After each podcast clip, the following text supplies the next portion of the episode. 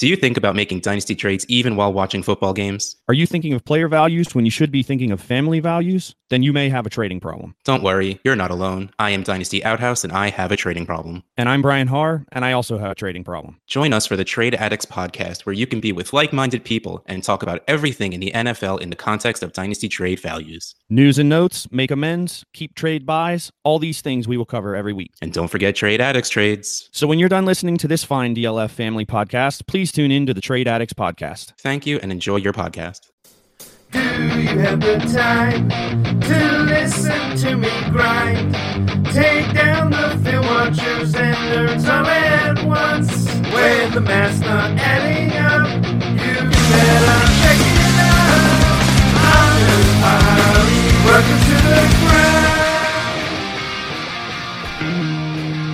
Hello and welcome back to the Dynasty Crossroads. My name is Peter Howard, at PA Howdy on Twitter. This is in fact a member of the DLF family of podcasts. And other type plugs. This week I sat down with Katie Fowler from the Under the Helmet podcast. It's entering that part of the off-season where I need to talk to other people to decide how insane some of the ideas have become while working on projections by myself all alone. I talked about Dallas and also Washington and also some specific rookies and other situations with Katie. I had a great time talking to her and I really appreciate her coming on to talk to me. But before we get into it, I got in trouble on Twitter, I guess you could call it, because I said DJ Moore is also a miss, and that apparently you can't say that. That triggers folk. So I just wanted to point out kind of what I was saying about DJ Moore, because everyone wanted to prove to me that he was a hit. I know these young bloods, man. They don't know. I think I'm one of the reasons. I'm one of the first people to have known that DJ Moore was good before he even entered the NFL. So, they were trying to convince me he's good. And I don't know that's the conversation at this point. He's had 3 years in the NFL. He has hit as a rookie. He's been very good on a team that has struggled, but he has not elevated either the situation, the team, or his own production in and of himself. After 3 years of being a top 24 player, not a top 12 player, it's now worth considering that players typically break out at their level. Now, can a player become a top 12 wide receiver after being perpetually or successively a top 24 player year 1 to 3? Yeah, it can happen. However, the past to it normally has some sort of explanation. For example, you're undrafted and you're Adam Thielen, or you're lower drafted and you're Robbie Anderson. Also, we have some players in tough competitions and situations that would be a corollary for DJ Moore, like Amari Cooper, but Amari Cooper's only ever finished as a top 12 wide receiver once. Amari Cooper's potentially his most positive comp, though, because Amari Cooper was stranded, I guess we would say, in Oakland, and he wasn't in a competition mix, even when he went over to Dallas and finally got a top 12 season under his belt. Other players that he compares well to at this point, looking at his overall stats, are Tyler Boyd, who I always felt had more of a top 24 season. Now, the reason I was saying on Twitter that because we can't describe him as a miss, because it triggers folk, and we can't really have this conversation, is because the chances of a top 12 season just historically become less likely if you present yourself or present early through year 1 to 3 as a top 24 player. Through 3 years of his career, DJ Moore has had a shockingly low touchdown rate. And last year, we really went on hard, elevating his ADP from the third round up until the second round, expecting that touchdown rate to regress, his overall volume to maintain, which it did, and him to continue to be good, which he was and is, and therefore have a higher ceiling. Now, that's not a miss in Dynasty, but it is a miss seasonally to pay a second-round pick expecting top 12 production and get top 24 production again. In that way, I was saying his value right now, because he kind of trades and has the name value of that he's ever had. He has dropped into the third round in 2021 ADP, so we're expecting slightly less, but he's being drafted right next to other players like Keenan Allen, Terry McLaurin, and others that have had that top 12 season, and his hitting that height has become somewhat less predictable, somewhat less expectable after seeing the first 3 years of his career. Now, I still have DJ Moore as a fringe top 12 wide receiver in 2021, which is really why I was trying to talk about it. But instead of trying to talk about it, everyone wanted to prove my point that you can't point out that DJ Moore has missed because you just get locked into a conversation about whether or not he is good or not. Do I expect a top 12 season from DJ Moore? Right now I'm still on the fence. He would have to improve in touchdown rate, so we would have to have some belief that his lack of touchdowns through the first 3 years have come from a product of his situation and his quarterback, which is somewhat fair to say. Terry Bridgewater has not had more than 16 touchdowns in the league, if I remember right. So Terry Bridgewater has shown somewhat of a limited season, although he has been scoring touchdowns at a higher rate than someone like Carson Wentz. So I don't know what the connection is between touchdowns and quarterbacks yet, but I think it's a valid conversation to have with DJ Moore going to his fourth year, still trading at top 12 potential value, having 3 years proving that he's more of a top 24 player. And that's me trying to fact check myself. As someone who was hired DJ Moore coming in, higher than him, then Calvin Ridley, I was trying to be honest and open with my process that maybe I have somewhat missed the ceiling by being so high on DJ Moore. Does he still have it? He still has that potential, but I think the chances of it are somewhat more muted, and we have to start thinking about how likely it is he's going to have that season in 2021 with a new quarterback, but nowhere near the improvement that we might want, although we could have said the same about Ryan Tannehill at the time, to be fair. And he does have somewhat of a less competitive situation now. Curtis Samuel, a perpetual 14% target share guy, has left. Robbie Anderson has lower draft capital and has always been inefficient in touchdowns, but that also means that we can't really expect either of them to create touchdowns for a team. Will this situation elevate just with the return of Christian McCaffrey? We can hope. So I don't have my answer yet on DJ Moore, but I do think it's a valid player to be questioning yourself on. We value him more right now than he currently has shown the ceiling of, and that's very different than saying he is not a good player. And with that said, let's go talk to Katie. So, we don't really know each other, to be fair, Katie. I think I ended up playing in a league with you once before I knew anything or anyone, accidentally. And I know that based on the DM I sent to you before, the one asking you to come talk to me for this podcast was about a league I don't remember. So apparently we played together. So yeah, that's our full experience together. And I DM'd you mostly because, because you're awesome, obviously, but also because FS Spaceman, if you know him, David Wright. Yeah, I love him. He's awesome. I asked people for who I should talk to, and he was like, Katie. I was like, okay. Where do you live? I live in Kentucky. I knew that, actually. Now that you mention it, I remember that. Hence the deep, thick Kentucky accent. That's yeah, I get that. I hear that in your voice. It's normally a giveaway, but, you know, whatever. No, I didn't know what to talk to you about, though, but since I'm working on projections, and we've already had a brief conversation where I found out that's of no use to you, because you don't do projections or ranks, but I thought we'd just talk about a team. Sorry. One thing that I've been working on recently is, I am the diva of Debbie, so I try to get as much of an edge in the Debbie world as I can. And I've been working on a quarterback study, but it's too soon to start talking about that right now. But I'm doing a study all the way back to high school on a lot of these quarterbacks just to see the pattern, to see how much improvement, if any, or has the tiger never changed his stripes? Like so far I've found that Lamar Jackson has not changed his stripes. He's the same dude now as he was in high school. That sounds fun. I'm not going to... I've been dragged back into Dynasty. I'm not being dragged back into Devy. I'm sorry. The college landscape alone is deep enough for me. Yeah, so I've never delved into the high school, looking at high school stats until this just now. But it's been an eye-opening experience. It's been kind of fun. I'm more of a film person, but I'm actually probably 50-50 film and analytics, although I get my analytics, like I'm a Patreon of you because I like your analytics. No, don't laugh. I'm serious. I like to see your spreadsheets, and I like to, like, David Wright also has really great. He's got a great Patreon as well. Yeah. Yeah, absolutely. And so it's a Chad Parsons that I work with on UTH. He has a great projection model, and it's been pretty accurate through the years. It's not always, nothing's ever 100%. But if you can put film together with the projections and they match, that's when it's like, woo, light bulbs go up. I am actually laughed at the idea of anyone enjoying my stuff. That was why I was laughing, just to be clear. I know what I've been talking about lately this offseason is I disagree with people that work analytics a lot more than that work film, because we're looking at the same information in a different way. And I don't know what to tell you about what you think of film. Like, I don't know what to, like, you can tell me whatever you want about what you see. And I'm like, I can't, I don't have an opinion on what you see. But if someone argues about what I can see in a spreadsheet, that I gotta have an opinion on. I can tell you something about that. And so I found myself adjusting more for Zach Reed and J. Mike Check and Jake Anderson when he still occasionally stops playing golf than anyone else.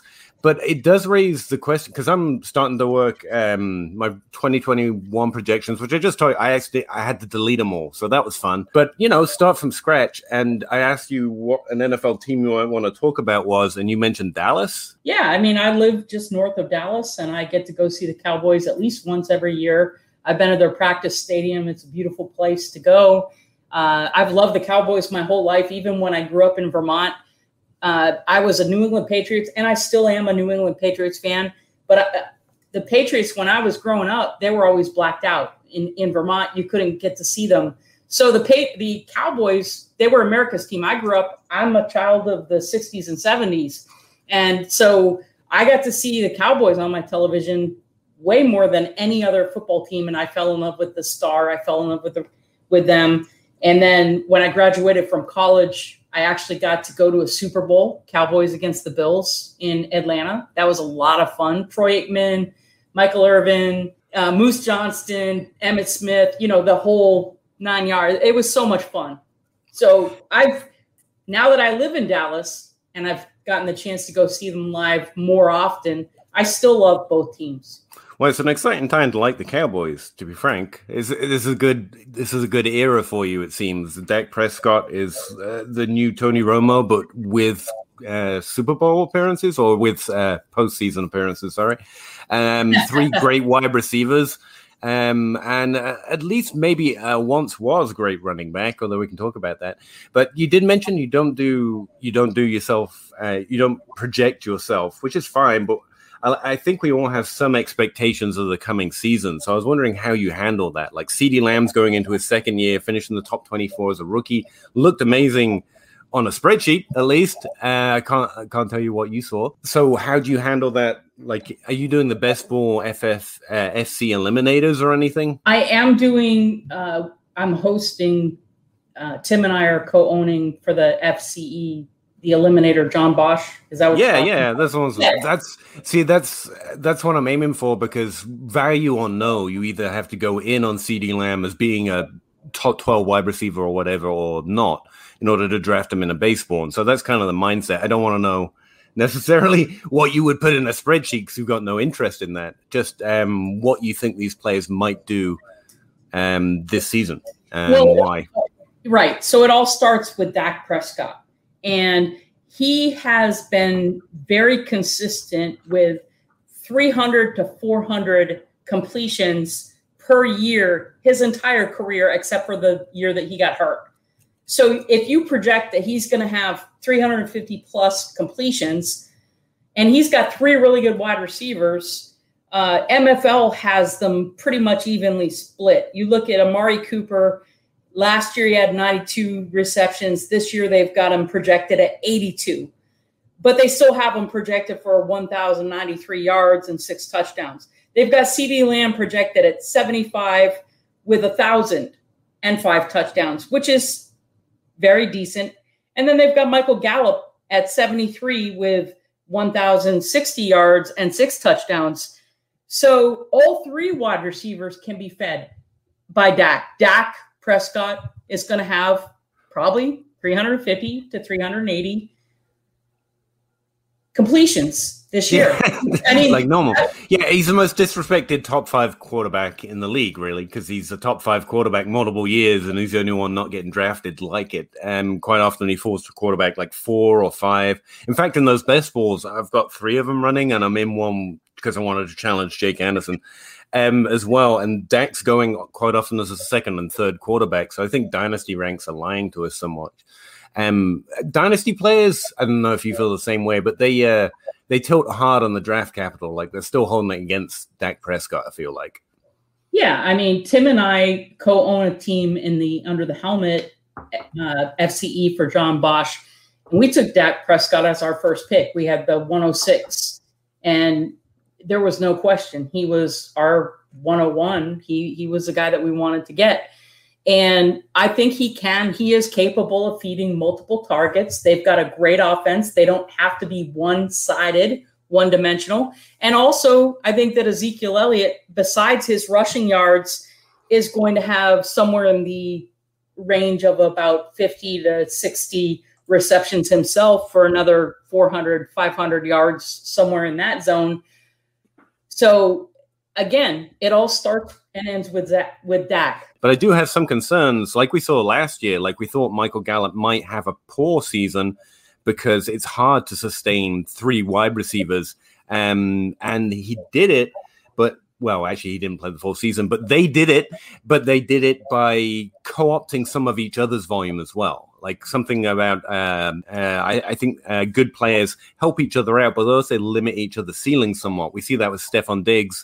Now he's without Adam Thielen. Can CeeDee Lamb ever be the wide receiver we hoped he could be as a rookie with Amari Cooper and Michael Gallup on the team? Like, is the ceiling somewhat more muted? Well, again, what do you consider his ceiling? 1,000 yards as a... That's like a top... That's like a top 24 wide receiver for fantasy, and that's great. But I felt personally, let's put me on the block, like he was a really good top 12 prospect, like something we hoped Amari Cooper could be, and he kind of flirted with it, but never quite came up with a consistency. Like Odell Beckham was the first 3 years of his career, like the heights. And with Amari Cooper, who's definitely good, and Michael Gallup, who's apparently still good despite the draft capital being thrown over his head, I worry he can't quite hit that top 12 season. Now, I'm actually kind of, what do you feel like about that? I don't know that he can. I think that Amari Cooper is a very good talent, and I think that Michael Gallup is a very good talent, and Dak is a distributor of the football, I think. Oh, yeah, that's fair. So I think all three of them could reach 1,000 yards and could be top 24, and I think that he could have some top 5 weeks. Absolutely. He's not somebody that I'm trading. I don't think he's going to reach that elite status until Cooper's gone. And then depends also on who else they get. But at that point, he will be dominant. I mean, when we look at guys like Julio Jones and AJ Green and some of the guys that have been really stud top 5 wide receivers for any period of time, it's been because they were... Like Julio Jones had, I can't remember the name of the wide receiver at this particular time, but he was the one that was the lion's share of the targets. And then he was gone and Julio took over. I think that CeeDee Lamb will take over, but not this year. I think he's still going to be a very valuable asset. I just don't think that he's going to be the guy. Probably doesn't pay off his redraft or his that FC eliminator price, because he's being drafted significantly high for good reason. I mean, he's a great player and a good offense with a good quarterback. But if he doesn't have that ceiling, you're probably drafting him around where the production you're. What am I trying to say there? You're paying for what you're going to get. There you go. That's it. Right, but here's the other thing with the eliminator. You don't have to be the top every week. You just don't want to be the bottom. You just don't want to be the bottom. So any of those three wide receivers are going to give you a decent floor, and that's what you're looking for. Later in the season, as the season goes on and teams are eliminated, then you definitely want more ceiling. But you've got to play. I mean, there's a certain strategy that's involved. You've got to look at the whole picture.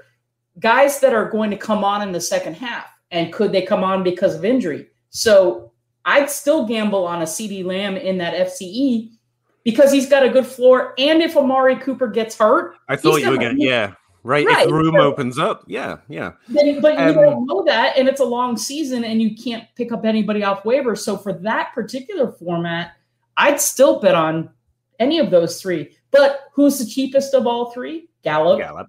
Always Gallup. Yeah. Right. I guess the thing you can know that I don't is, so he's not looking so good on the field that you think he could just outplay Cooper and Gallup so much that whether they're healthy or not, he can rise. Because that's what I really want to have. And they're saying no. They've only had one OTA so far, so it's not. That's like fair. It's too soon. But Dak Prescott, the good news is he's declared himself 100% healthy. He feels good. He's back. And that is what I was looking for. Again, everybody on the team rises and falls and depends on Dak Prescott being healthy. And he has declared himself healthy. He feels good. Even his teammates are like, just seeing him back is a breath of fresh air. Everybody feels so much better. And they've got a great defense. So, I bet it would be a relief, actually. Exactly. Yeah, it's voluntary, and he's there. Yeah. No, good sign. I actually have no concern because I don't do a lot of injury stuff because I have a better chance of hurting my chances at guessing whether a player is going to be injured or not than helping. So if he says he's feeling pretty good, I'd probably just believe him. So kind of related, I guess, is Ezekiel Elliott is old now, I guess. 26 is old these days, says the 34. I think I'm 36. My wife told me the other day I'm 36. So I guess 26 is definitely over the hill. I don't know what that makes me. But there is a concern, especially I'm coming from Dynasty and you're coming from even deeper than Dynasty, Miss High School Scout. Do you have any concerns that there could be a drop-off? Because I typically don't, but running backs, you do want young running backs on the way up, typically. So it's kind of a conflict. I don't see a reason to project Ezekiel Elliott to have anything but a good fantasy season. But how are you feeling about him? You watched him and know much more about him being so close. All right, so here's my gut feeling. Based on what I've seen, last year he looked lackadaisical. He did not look like his heart was in it. He didn't – it wasn't nothing to do with age. It was attitude. He's renewed this year from everything that I've seen, and he's hungry again, which I don't know what he finally flipped the script. But I do think that he wants to rise back to the Zeke that eats and jumps in the barrel. No, I don't think that 26 is old, but the worry in Dynasty is that there is a cliff, and that for running backs, it is a very real thing, but 26 is the prime. 26, 27. When you start to get a little bit older, then 28, I'd say sell. But at this point, unless your team is completely rebuilding, he's an asset that you want to have. And I think he is in for a resurgence. I think he's going to not only get a lot of yards on the ground. They've got a great offense. They've got a solid defense. They just drafted 3 linebackers that are really going to help that defensive core. And on top of that, those wide receivers are going to open up the running game, and he's a good pass-catching running back. I think his head has been – for him, it's been his mental side, and it looks like from the practices that I've seen – and the tweets that I've seen, he looks like he's back, hungry, ready to go. I think something you're saying that I think is often missed, especially with all quote-unquote team old guy, is context matters. And this isn't an old team. It's not a rebuilding team. It's a team that's pushing. He's in a great situation. And I have been concerned with his off-field stuff for a long time because I tend to just avoid it. Same thing with injuries. I don't know what's in a man's heart. I just know that he seems to not be as interested or not. He's in the news a lot, put it that way, so I just tend to avoid it. And when studies have been done on running backs entering their second contract or into their second half of their career, and what we find is it's quite pretty similar performance metrics. Running back performance metrics tend to suck, like yards per carry isn't great, but we've got what we've got with yards yards created and missed tackles created. And there seems to be, like with wide receivers, survivorship bias. A 32-year-old Julio isn't the average 32-year-old. A 26-year-old Ezekiel Elliott isn't your average 26-year-old running back. And so you should probably still expect them to be pretty good. Back in 2018, he had like 73% of the rushing attempts. I think those days are gone, just if nothing else, because the team is structured not purely around Ezekiel Elliott anymore with those three good wide receivers. But he doesn't have to get to 70%. He can have 60% and a decent target share in line with his last 2 years. And as long as he's healthy, I think he's still good enough to put up a top 12 season at least, which does make me wonder. I don't know how you feel about rookie running backs or sophomore running backs this year, but I seem to be less excited than usual because, like I say, I normally target the young running backs on the way up in Dynasty and established wide receivers, which is normally why I'm talking about Team Old Guy. But this year, I seem to be less excited about Swift, about Akers, about Dobbins, and I'm more excited about Elliott. So do you have any do you feel like that going into 2020 in those eliminated drafts because you don't do projections or ranks? But do you think this might be a year where the good running backs, CMC, Saquon Barkley, Ezekiel Elliott, they're still the guys, even though usually you want the younger guys? Well, or do you not normally want those guys? Again, I do a lot of Dynasty. The FCE is more like a redraft, and you've got to treat it like a redraft. So to that extent, I want my CMCs and my Saquons and my bell-cow running backs. And no, I do have pause when it comes to J.K. Dobbins and his usage. Right. I like him. I like him for Dynasty. Absolutely, 100%. But and same thing with Cam Akers. Going to have value for longer than you think they're going to be better this year, though. Right.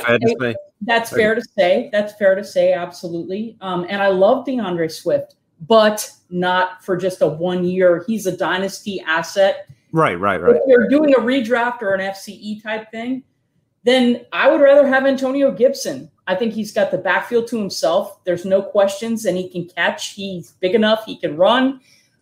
So for me, in that kind of format, I'd rather have a young guy like Antonio Gibson. It's kind of off the point. If I can't get one of those top five, you know, CMC, Saquon, Ezekiel, and et cetera. It's kind of off the point, but I am really interested in Washington. One, because obviously I love Ryan Fitzpatrick. But Terry McLaurin is someone who successfully just beat all my expectations, and I kind of have a deep love and affection for those guys who just outperform expectation, or especially my expectation. But 2021 looks like a rough year, even with Ryan Fitzpatrick, because you don't have an ascending team. You don't have a Dak Prescott. I don't mind the add of Dyami Brown, but wide receiver 2 isn't really the position I was hoping they improved this offseason. But with Antonio Gibson in your love column, I guess we can call it, do you think the team can maintain or grow from what it was last year? Or do you think it's kind of... Or what, actually? I'm not going to give you options. What do you think? Okay, so Ryan Fitzpatrick is a sneaky... I mean, we call him Ryan Fitzmagic. Right. You've got a running... You've got Antonio Gibson and J.D. McKissic, who are both good running backs that can run up the middle, but that both of them can catch. And I think that they both can be viable. I think that Terry McLaurin... I think Curtis Samuel is a sneaky play. I think he's going to get several targets because of necessity. That's a problem in Washington. It's who the targets are going to come, but there's no one that's really a Cooper or a CeeDee Lamb. And there's no names that are just like outside of Terry McLaurin. Yeah, right. But Terry McLaurin, before he became Terry McLaurin, wasn't a name either. And he was a sleeper in rookie drafts. I scooped him up in as many as I could. And it was because there weren't anybody else in Washington. There wasn't anybody else in Washington to catch passes. And I liked his skill set enough to where I said, look, who else are they going to pass to? This dude can catch. With that same, I think Curtis Samuel, who played for Ohio State as a running back and an H-back, the receiving back out of the backfield for Urban Meyer, I think he's quite capable of catching the ball and doing quite well. Logan Thomas, the tight end, I think he's in for another big season. So let's don't discount him. I think they've got enough between those four guys that I just named where I don't expect them to blow up as far as being in the NFC East, but they can put up enough offense to make those guys fantasy relevant this year. And then who knows what happens next year. They're cheap enough, every single one of them, except for Terry McLaurin and Antonio Gibson. If I'm drafting late, I'm taking Curtis Samuel, I'm taking J.D. McKissic, and I'm taking Logan Thomas on a bet. No problem. See, that's the thing, though. I think the reason Terry McLaurin impressed me is because he wasn't one of those guys, and then he proved himself to be. I don't think it's because the field was open in front of him. The same way on the Jets, we didn't see anyone really run away with that open field and without anyone else to be targeted. Denzel Mims I had a lot of hope for, but it just doesn't seem like he's the guy. I think Dyami Brown could be one of those guys. And like I say, Logan Thomas was solid, but despite my love of lower drafted guys, teams tend to fade them as soon as they can. But I'm kind of in line. They've got nobody else, so they're going to have to use him. That's the whole point. He did well last year. That's why I said just for one more year until they make changes. They didn't make changes. Yeah, I think Curtis Samuel has shown us the type of volume player he is, though. He got up to like a 19% target share in 2020, which is impressive. I actually do have some Antonio Gibson concerns that I don't want to get into because I don't want to say more things that you don't like. But no, you say whatever you want. No, Gibson, I think he's more of a top 24 running back in and of himself. Again, just by the amount of volume. And I have concerns that they kept taking volume away from him. I have this kind of golden rule, which is the NFL doesn't like different.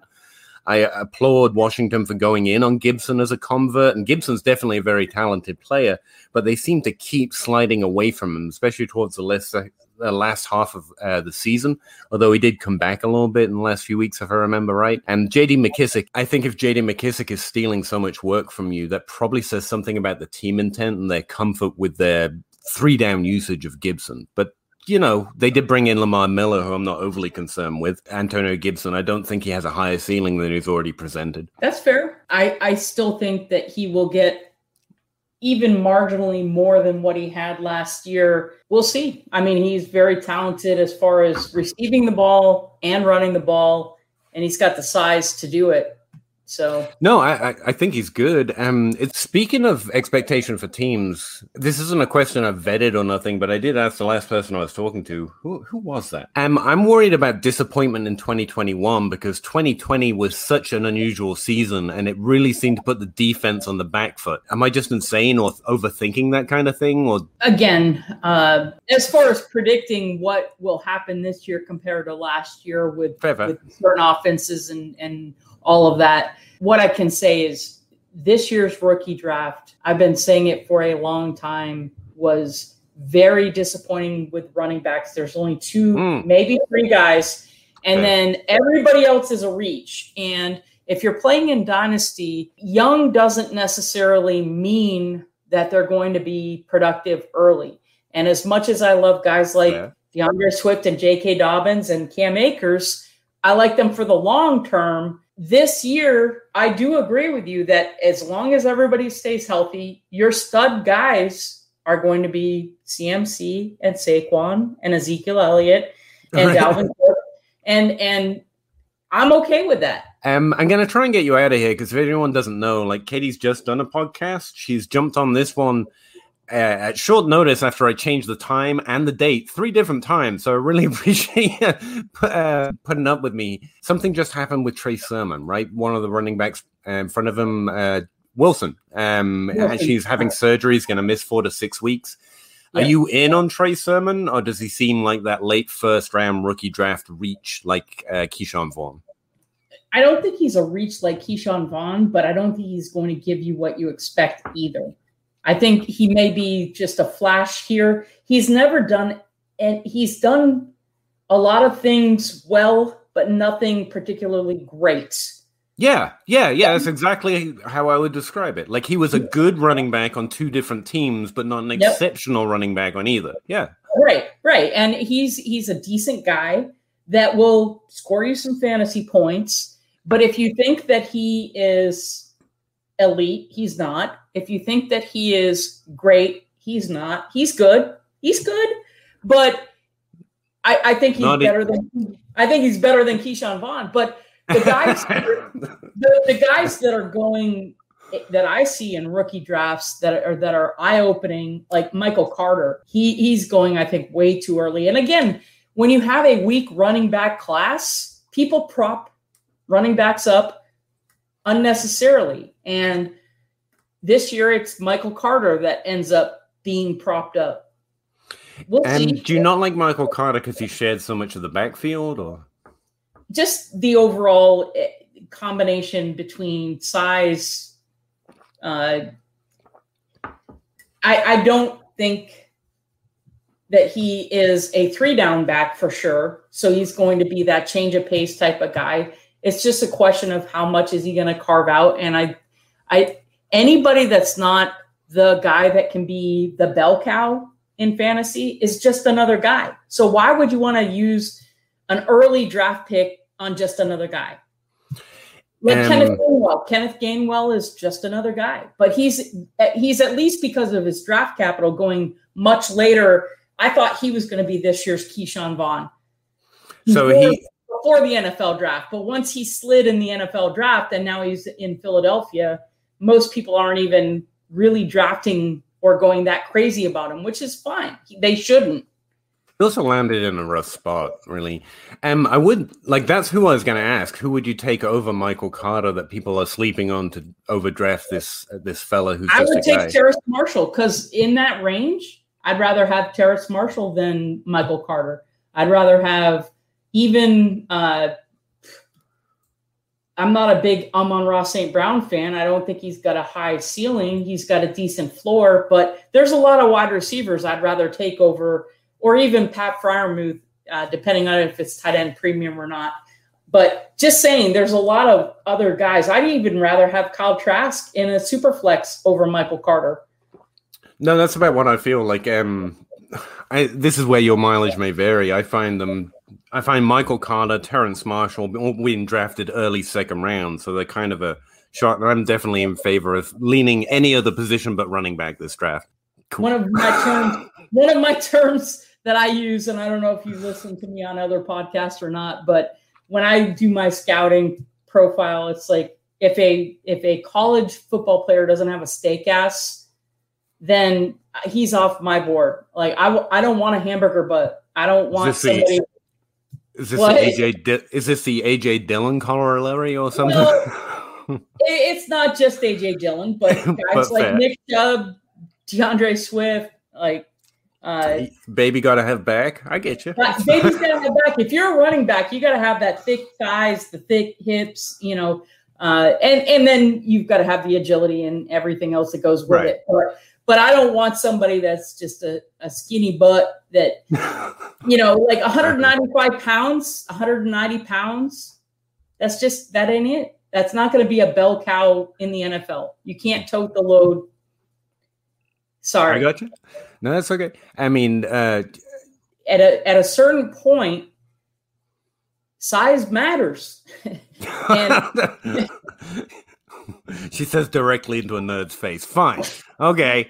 No, I get it. My girl's all about the value and that stake. I can't disagree.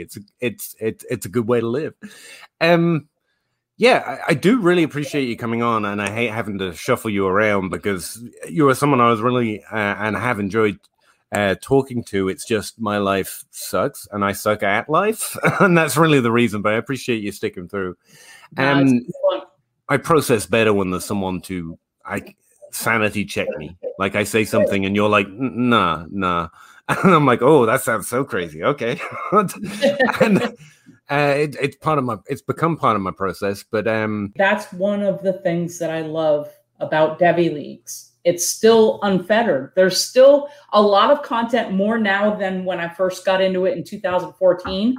However, it's still the Wild West, and you, as an owner, as a dynasty owner, as somebody that drafts Devy players, as somebody that discusses Devy players, it's still going to be years before you find out if you're right or you're wrong. And so It's okay. Everybody makes mistakes. The hit rate is just really bad.